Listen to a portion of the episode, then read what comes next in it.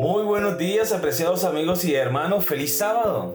Feliz sábado. El Señor les bendiga grandemente. Estamos muy contentos porque iniciamos una nueva semana con una nueva lección y un título maravilloso. Amor a cambio. Así que en el día de hoy vamos a aprovechar este sábado precioso para estudiar y para inundarnos de ese amor maravilloso que viene de parte de nuestro Dios. Así que vamos a estudiar con ustedes Stephanie Franco y Eric Colón. Bienvenidos.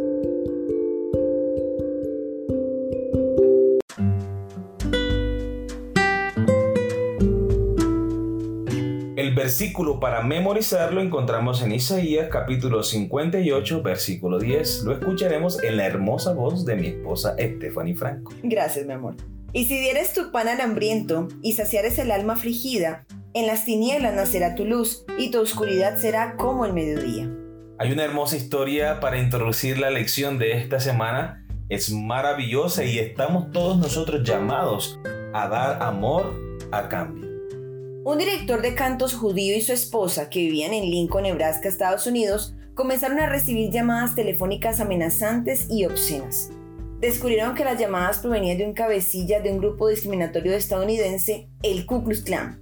Al descubrir su identidad podrían haberlo entregado a la policía, pero optaron por un enfoque más radical.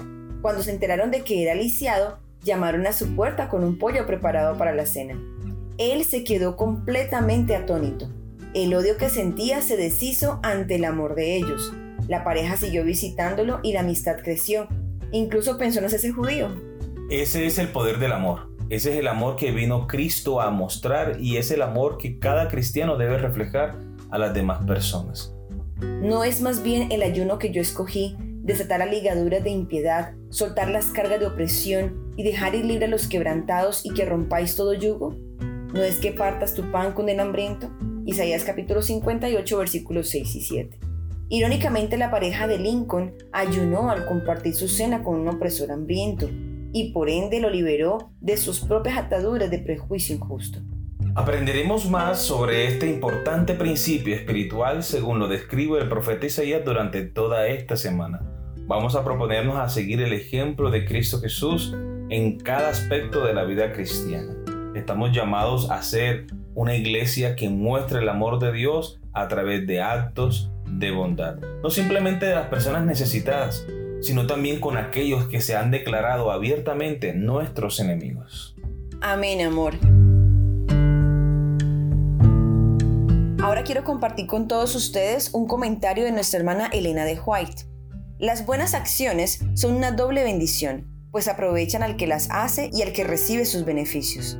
La conciencia de haber hecho el bien es una de las mejores medicinas para las mentes y los cuerpos enfermos.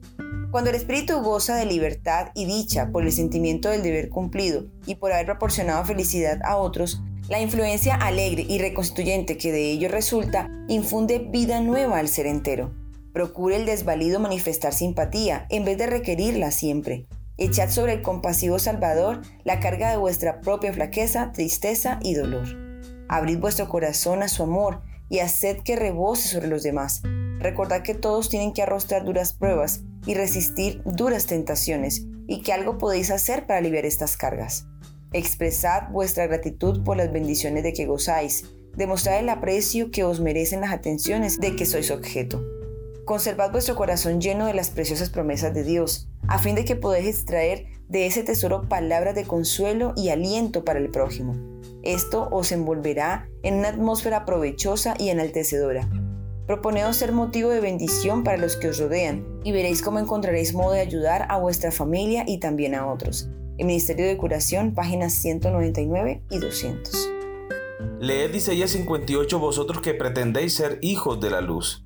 Leedlo especialmente una y otra vez vosotros que os habéis sentido tan poco inclinados a molestaros para favorecer a los necesitados. Vosotros cuyos corazones y hogares son demasiados estrechos para dar cabida a los que no tienen casa, leedlo. Leedlo vosotros que podéis ver a los huérfanos y a las viudas oprimidos por la mano del hierro de la pobreza y humillados por los mundanos de duro corazón. Leedlo si teméis que vais a introducir en vuestras familias una influencia que os va a dar más trabajo. Vuestros temores pueden ser infundados, y os puede alcanzar una bendición que conoceréis y experimentaréis cada día. Pero si así no fuera, si efectivamente se requiriera trabajo extra, podéis invocar al que prometió. Entonces nacerá tu luz como el alba y tu salvación se dejará ver pronto.